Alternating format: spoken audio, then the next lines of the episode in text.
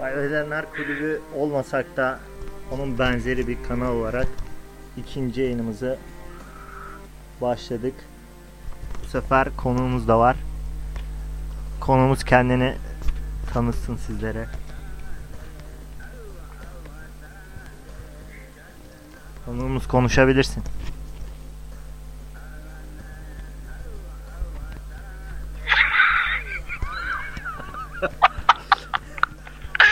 Göt gibi gaz istedim orada. Kardeşim kontrol ediyorum acaba diyorum yanlış mı bağlantı oldu? Tek başıma mı konuşuyorum diyor ama.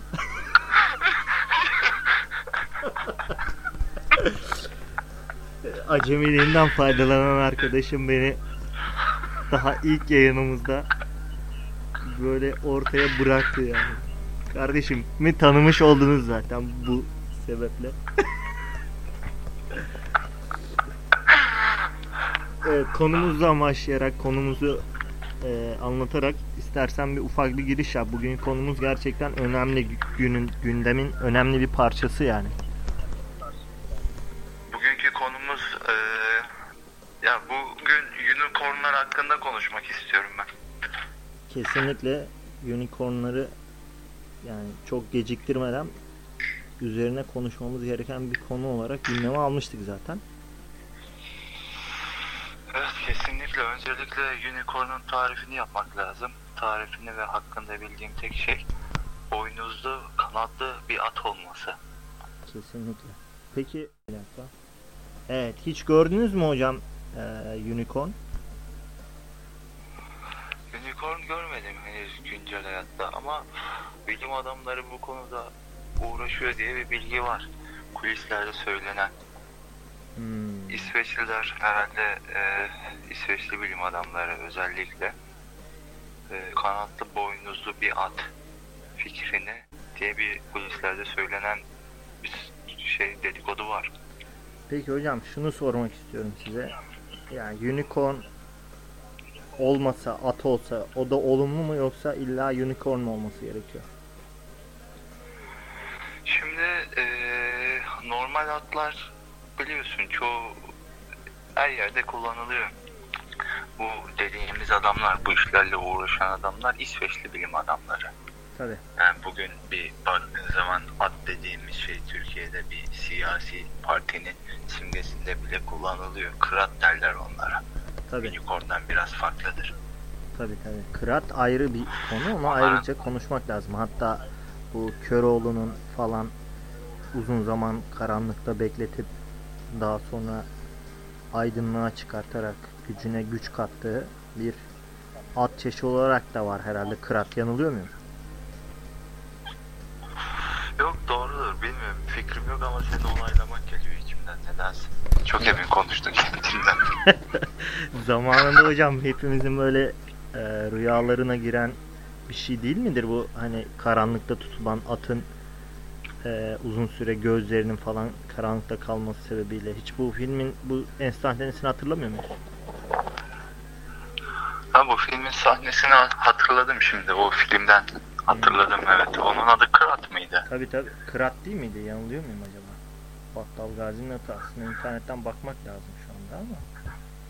Bilmiyorum da yıllarca Tarkan filmlerinde bize gırma itini, gırım itini kurt diye yutturdular. Oradaki atı da Kırat diye yutturmuş olabilirler yani o yüzden emin olamıyorum. Hocam o kurt değil miydi? Ben de kurt zannediyordum ama. Benim bildiğim kurtlar olur. Bildiğin köpek avlıyordu it gibi. O yanda inan bir fikrim yok ama e, yani koskoca bir film ajansının da gidip yani bir kurt bulamayıp gidip sokaktan çevirdiği bir köpekle de o filmi çevireceğini pek düşünmüyorum yani. Şimdi kurtlar biliyorsun özgürlüğüne düşkün hayvanlardır. Orada film setinde itaat edecek bir kurt özellikle Yeşilçam'da biliyorsun bu Cüneyt Arkın filmlerinde de olsun. Yani bir şeyler düzgün yapılmıyor ya. Ülkemizde bu şeyden beri e, affedersiniz e, ülkemizi kötülemek amaçlı kullanmıyorum bu sözleri tabii ki de. Yok canım. O konuda bir sıkıntımız yok. Dinleyici kitlemiz bizlerin ne kadar iyi niyetli olduklarını biliyorlar yani. Şu an henüz Evet, yoklar evet. ama bileceklerdir yani. Kesinlikle yani sonuçta burada dinleyici kitlemiz şu anda e, 50 yaş üstü olmadığına göre herhangi bir tehlikeyi göremiyoruz. Bu arada arkadaşlar programımız e, eksi 50. E, Eğer 50 yaşında olan varsa hemen yatağına gitsin. Uyumasını diliyoruz. Sonuçta erken kalksınlar, erken yatsınlar. Ömürleri şurada kısıtlı. Hocam, E, yaşadım diyen 30 sene daha yaşar. ya 50 yaş Geri kalan sırt ağrısı, bel ağrısı. Evet efendim. 50 yaş bize şu an çok uzak gibi gelse de e, ben şu anki yaşımızı da bir zamanlar çok uzak görüyordum. Yani yarın bir gün bu kısıtlamaya göre kendi yayınımızı dinleyememe ihtimali söz konusu olabilir mi acaba? Buradan e, dinleyici arkadaşlar bizim e, yaşımızı analizini yapmasınlar, çıkarım yapmasınlar. Biz sonuçta 50 yaş altı bütün gruplara hitap ediyoruz. Yani bi, bi- biz hariç hani şeye benziyor değil mi bu hani annem hariç de lan falan gibi bir şey yani. Biz hariç 50 yaş altı Tabii. diyorsun. Tabii biz hariç yani. Biz İyi, 50 Yine seni onaylamak geldi içimden. Yine emin konuştun kendinden. O zaman hocam tekrar konuya dönersek şimdi eee,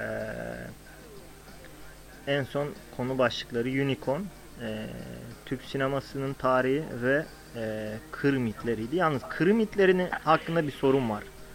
Eee Kırım Evet. itleri tanımlaması bile başlı başına ağza yakış kalmıyor. Neden bu Kırım itleri sanki böyle kötü bir eee, hayvan çeşidiymiş gibi arz ediliyor yani. Mesela Ya Buyurun. şu anda e, şu anda e, hayvan severlerin tepkisini de üstümüze almak istemeyiz de benim aklıma gelen kırım iti deyince e, böyle tüyleri dökülmüş zayıf böyle arka sağ ayağıyla kafasını kaşıyan böyle soğuktan titreyen çirkin köpekler geliyor aklıma. Böyle araba, yanından araba geçerken havlayarak koşan. hocam şimdi Kırım iti diye internete yazacağım. Bakalım ne çıkacak gerçekten merak ediyorum. Sen bu arada tabii Benim iki tane tezim var Kırım itiyle ilgili. Bir Kırım'daki kö- sokak köpekleri ki bunlar Kırım biliyorsun biraz Karadeniz'in kuzeyinde kalır. Soğuk yerdir. evet Orada soğuktan titreyen köpekler. Bir ikincisi de kırma ittir. Yani iki farklı türden eee, köpeğin çiftleştirilmesi sonucu ortaya çıkan hocam eee, bir it şekli. şöyle söyleyeyim Kırım iti diye yazdığımda eee, Google beni Kırım iti gibi titremek şeklinde tamamlamak istedi. Ben ona direnip sadece Kırım iti diyerek yazıp arattığımda ilk çıkan fotoğraf eee, kırmızı bir koltuğa uzanmış siyah giyimli ortalamanın üstü güzellikte bir bayan görüyorum. Yani çok ilginç sonuçlara doğru ulaşıyoruz. Gerçekten çok ilginç. Yani Acaba şöyle mi anlamış olabilir Google? Kırım IT kimlik. Krim ID şeklinde anlamış olsa bile bu alımlı bayanın ne işi var orada? Gerçekten hoş bir Enteresan. ben şu an kendimi alamıyorum. Hatta üzerine tıklayıp eee, haberi açmak istiyorum yani sayfaya git diyerek o görselin olduğu haberi okuyacağım size. Kırım Putin'in savcısı Kırım Tatarlarına savaş açtı. Böyle bir haberin parçasıymış hocam. Yani Bu herhalde şey gibi oldu. Eski e, Türk devletlerinin hükümdarları Çinli prenseslerle evlendirilip iç karışıklığa sebep oluyordu. Eğer fotoğrafta öyle bir savaşsa hmm, gerçekten Ru- Rusya doğru yolda. hocam Rusya'nın doğru yolda olduğunu e, belirtebiliriz burada. Herhangi bir sıkıntı görmeyiz. Hemen paragrafını okuyayım ilk haberin. Rusya Devlet Başkanı Vladimir Putin tarafından Mart ayında Kırım başsavcısı olarak atanan ve geçmişte verdiği seksi pozların ortaya çıkmasıyla dünya çapında ün kazanan Natalie Poklonskaya Kırım Tatar Meclisi hakkında soruşturma başlatmış. Olayın özeti buymuş hocam. Kırım iti ile hiçbir alakası yok yani. Sadece Kırım'da bulunması belki bu bayanı bir nebze e, Kırım Evet itiyle- buradan din, bizi e, dinleyen arkadaşlar şu anda bizi dinlemeyi bıraktılar hocam. şu an laptopunu alan tek eliyle Kırım Kırım'la ilgili Kırımlı kızlarla ilgili fotoğraflara bakıyor olsa gerek. Yani açıkçası şunu söyleyeyim. Ee, ilk yayınımız olmasına rağmen ben de şu an Kırım geceleri, Kırım'da ge Kırımlı gençlerin alkolü fazla kaçırması gibi haberleri açıyorum. Diğer sekmeler doldu şu Evet. anda. Sonu orada bitiyor. Bunu size nasıl gösterebilirim? erkekler erkekler tir tir titrerken görevi o kabul etti diyor hocam. Aynı kişiden bahsediyoruz bilmiyorum ama Kırım lideri Sergi Aksenov Kırım başsavcısı olan Natalie Poklonskay'ı nasıl göreve geldiğini anlatmış. Hocam aynı bayan. Hocam bilmiyorum da bayandan çok etkilendiniz herhalde. Bu Kırım muhabbetini bir türlü kapatamadık. Unicorn'dan Hocam konu unicorn'un güzelliğine bağlanabilir bence buradan direkt yani. Yani böyle bir Unicorn'dan eee, şey hocam şeye benzetebilirim bunu. Hani bu Behzat Ç'de e, bir savcı vardı ya. Hatırlar Evet mısın? efendim. İşte onun daha güzeli. Evet efendim şu anda ben de eee, o fotoğrafı erişmiş bulunmaktayım. Kaynaklarımız gösterdi bize fotoğrafı. Hak veriyor musunuz Ee, hocam? Hocam şimdi eee, biraz zayıf geldi ama Hocam dur zayıflık, bakalım. Oo, oo. hocam zayıflık e, e, sağlığın bir sonucu olabilir yani. Hani hastalık değilse şayet. E, neyse yani konuyu şimdi bu bayandan konuyu tekrar böyle eski Türk sinemasına getirmek yani ne kadar akıllıca olur bilmiyorum ama eski Türk sinemasından yürüyelim mi? Fark etmez hocam eski Türk sine Yeşilçam sineması dediğimiz o e, 60'lar kuşağı işte efendim o Türkan Şorayların 70'ler işte Kadir İnanırların Cüneyt Arkınların bulunduğu sinema sektörü Geçen onunla ilgili bir belgesel seyrettim. Nedir hocam içerik? Yeşil Yeşil Yeşilçam işte o sırayla işte kronolojik olarak başlamışlar. Nereden başladı sinemaya? ilk filmleri zirvede olduğu zamanlar.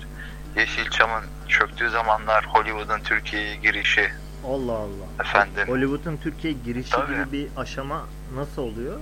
Hatırlıyorsanız o detaylardan Şöyle bahseder eee, o sinema sektöründe artık yabancı Hollywood filmlerinin de yer aldığı zamanlar o film Hollywood zamanları eee, piyasaya girdiği zaman biliyorsunuz yüksek bütçeli filmler bizim Cüneyt Arkın'ın böyle uzayda dünyayı kurtaran adamın oğlu Evet. filminden sonra veya o bizim işte oyuncak arabayı yukarıdan yuvarlayıp bir de yakmamız takla atan araba görünümü kazandırmak için yani bu sahnelerden sonra Hollywood zaten e, bu ülkeyi bayağı bir etkilemiş.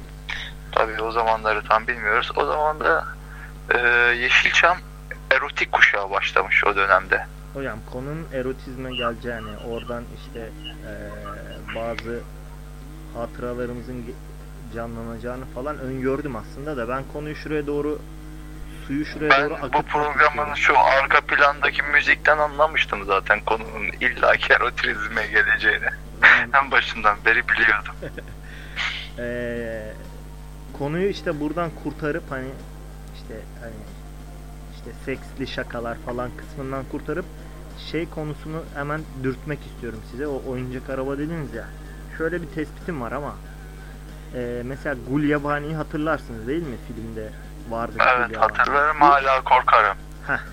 Yılların bu Evde tek başıma kalırken hatırlamamaya çalışırım. kesinlikle ben de geçenlerde hangimiz korkmadı ki falan diye böyle Instagram'ı yukarıdan aşağı mı oluyor aşağıdan yukarı mı artık neyse kaydırırken e, gördüm ve korktum yani. Şimdi şöyle bir e, antitez var tezinize karşılık. O oyuncak araba efekti falan veya Gulyabani öyle basit bir maket olsa da bize çok ağır izler bırakmıştı. Bunu nasıl açıklarız? Şu an milyon dolarlık film izliyoruz. Ama e, yani belki de aynı etkiyi değil aynı etkinin yarısını bile gör en azından gece uykum kaçmıyor. Ya bu biz büyüdük bununla alakalı ya da harbiden burada bir açıklanamayan bir ters ilişki var. E, ben de antitezine bir antitez de ben katmak istiyorum. Sentez çıkıyor hocam. Ee, o zaman- muhtemelen. Buyurun.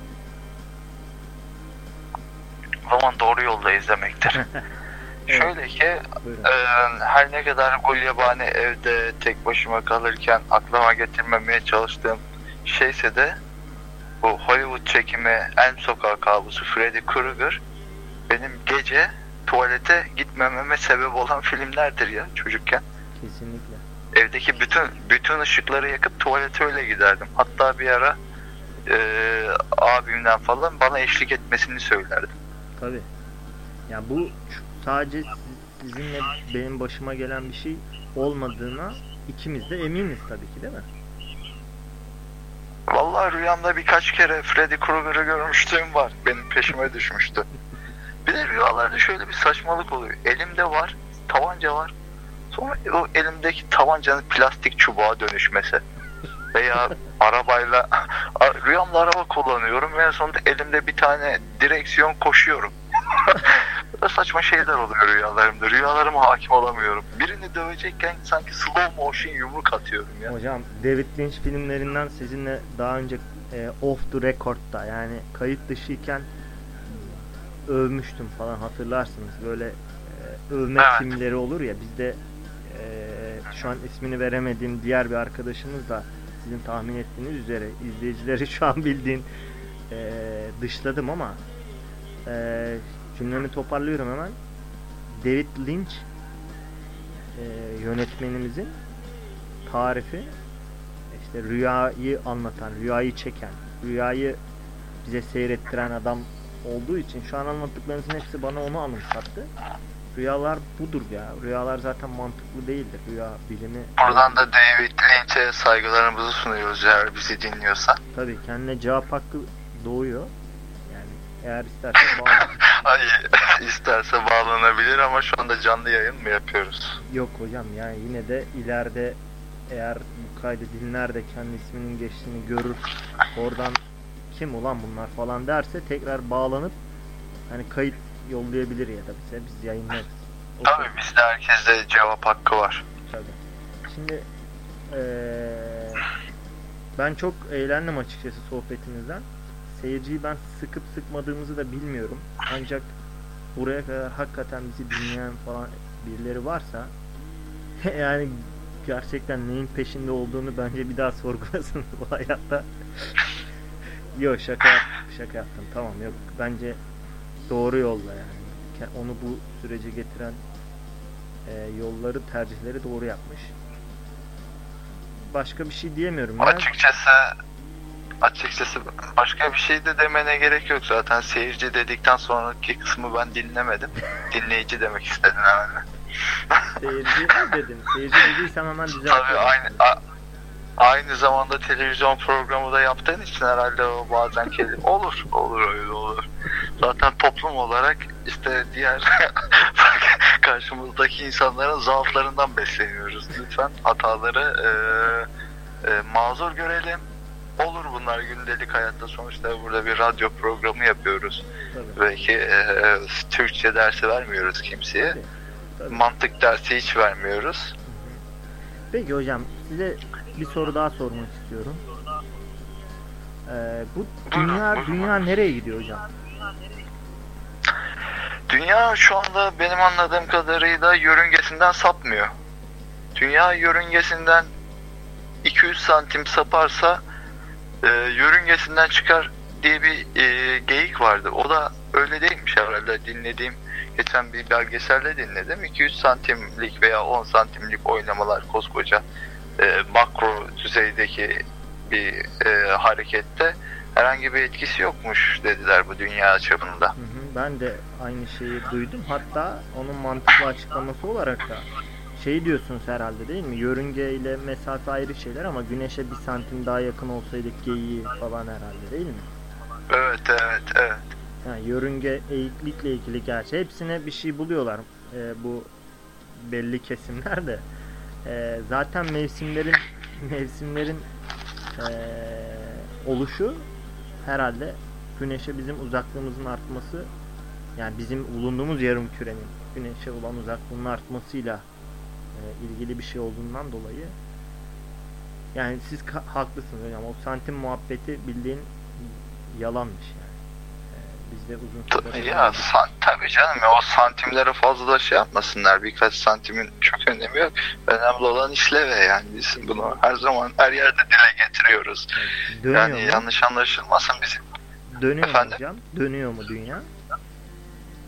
Dünya dönüyor. Dönmeye de devam edecektir. O zaman dönüyorsa sorun yok yani. Eğer olur da bir gün bu dünya dönmez ise hani o zaman bu konu gündeme gelebilir bence. E, Dünya dönmediği müddetçe bu konunun gündeme gelmesi e, bence gelmez herhalde ya. Çok da umurlarında değil insanların ya. Hesabını İnsanlar şu anda hocam? ekonomisine Peki. bakıyor yani.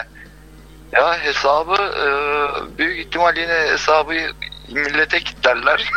Çünkü ben şu ana kadar herhangi bir sorumluluk aldıklarını ve hesap verdiklerini hatırlamıyorum. Hocam Genelde dünya olur da dönmez ise eğer yani bunu şöyle bir açıklama çok yani bunu yarı şaka yarı da ciddi söyleyeceğim. Hani dış güçlerin oyunu şeklinde uzaylıların işi bu falan gibi bir açıklama makul olmaz mı yani? Şimdi bizim uzaylı dediklerimiz e, süper e, evrenler arasında yolculuk yapabilecek e, teknolojiye sahip varlıklardır. Ama bunların e, büyük gözlü, lamba kafalı, zayıf, ince, uzun elli olmaları yani kendilerine faydaları yok. Bence bize de bir zarar olacaklarını zannetmiyorum. Hocam şimdi eğer bu adamlar galaksileri aşıp oradan oraya hareket edebiliyorlarsa kendilerine muhakkak faydaları var da bu konuda ayrı düşünüyoruz hocam yani. Eğer ben şu an mesela atıyorum araba Ben estetik olarak şey yapmıştım. Ha estetik olarak ha. Ben hocam diyorum yani dünya eğer bir gün iyi dönmezse bu uzaylıların işi hakikaten olabilir diyorum. Çünkü hiç güven vermiyorlar yani. Tip olarak da herhangi bir şey olarak da bir ortaya çıktıkları yok. Bence yine de dışlamamamız lazım uzaylıları. Sonuçta e, Hocam, bugünün dünyalıları, yarının uzaylıları. Yani bugün uzaya çıkmış astronotları Neil As- Armstrong Oğlum ne kadar zor bir soyadı var. Tabii tabii. Ya Neil Armstrong Ay'a çıkmış şimdi bu adamı dışlayalım mı? Dünyaya geldiği zaman dışlanması mı lazım? Ya bu adam da bir uzaylı sayılır. Ayrıca hangimiz uzayda değiliz ki? Tabii. Yani evet. Bu açıdan da Yok bakıldığında- barış mesajı verdiğim için şu anda vicdanen kendimi çok kötü hissettim. Şu anda dünya milliyetçiliği yapacağım. O uzaylılar bize hiçbir şey yapamaz. Bizim kardeşliğimizi, bizim insanlığımızı yok edemez. Biz bir bütünüz. Bunun için tek dünya, tek dünya. tek yörünge, tek e, galaksi Tabii. ve tek insanlık diyoruz. Başka bir şey demiyoruz. Yeni dünya. Yani buradan Yeni dünya düzeni o zaman. New World Order'a da bağladık mı hocam? Hocam yeni dünya düzeni bunlar çok derin mevzular. Bir e, sonuçta biz burada radyo programı yapıyoruz. Kimseyi de kızdırmak istemeyiz. Bizim de bildiğimiz birkaç bir şey var ama şu an bunları konuşamıyoruz yani. Konuşamıyoruz. E, ama onlar biliyorlar kendilerini. Buradan eee, Buradan da ayrıca e, Rockefeller'lere de selam olsun. bizi onlar, dinliyorlarsa. onlara söz hakkı doğmasa iyiydi aslında hocam. Çünkü biliyorsunuz yani eee, pek şakaları olan bir aile değil onlar. Eee, yalnız onlarla ilgili de bir video izledim. Muhtemelen bu konuyla ilgili olan pek çok kişi de izlemiştir. Adam e, bir ülkeyi ziyaret ediyor herhalde. E, böyle zar zor aracından iniyor falan. O sırada ziyaret ettiği ülkenin bir genci, heyecanlı bir delikanlısı gelip buna bağırıyor. İşte senin istediğin dünya olmayacak falan filan böyle. İstediğini yapamayacaksın. İşte e, vesaire. Adama yani orada gözümüzde yücelttiğimiz işte yok doların üstünde şöyle yok Amerika'nın parası şu onlarda vesaire. Herifi istese gırtlaklar yani orada hocam. Ben o kadar da bir ulaşılamaz bir kudret göremedim o Rockefeller'de. Kaldı ki oğlu mu torunu mu ne trafik kazasında öldü adamın. Ya sonuçta bu e, büyük insanlar dediğimizde kazaya maruz kalabiliyor biliyorsun. E, ülkemiz iş kazalarında dünyada ikinci sırada. İkinci sırada. Peki bu Kazanın önüne geçiremeyiz. sayı olarak mı oran olarak mı? Alo. Evet arkadaşlar. Yayınımız eee, yayınımız ilk yayınımızdı zaten. Eee, ve teknik olarak şu an ben de bağlantıyı kuramıyorum tekrar. Çok acemice ve amatörce bir e, teknoloji kullanıyoruz. E, bence fena bir yayın olmadı. Muhabbetimizi yaptık. Ancak şunu garanti edebilirim. E, daha kendimizi rahat hissettiğimiz sürece ileride daha da güzel muhabbetlerimiz olacaktır. En iyisini biz yapıyoruz gibi bir iddiamız da tabii ki de yok. Zaten muhabbet belli. Herkesin evinde kendi arkadaşıyla yaptığı muhabbet benim şu an eee podcast'ten e, takip ettiğim belki de e, 7-8 tane kanal var. Yatarken takıyorum kulaklığımı uyuyana kadar zaten e, gülersem gülüyorum, düşünürsem düşünüyorum. Aynı onun gibi bir yer bulabilirsek kendimize mutlu oluruz. Olmasa da mutlu oluruz. Her türlü mutluyuz. Hep mutluysan o zaman hiç mutlu olmamışsındır diye de bir laf e, söylenebilir. Kendinize iyi bakınız. Sağlıcakla kalınız. Hoşça kalınız.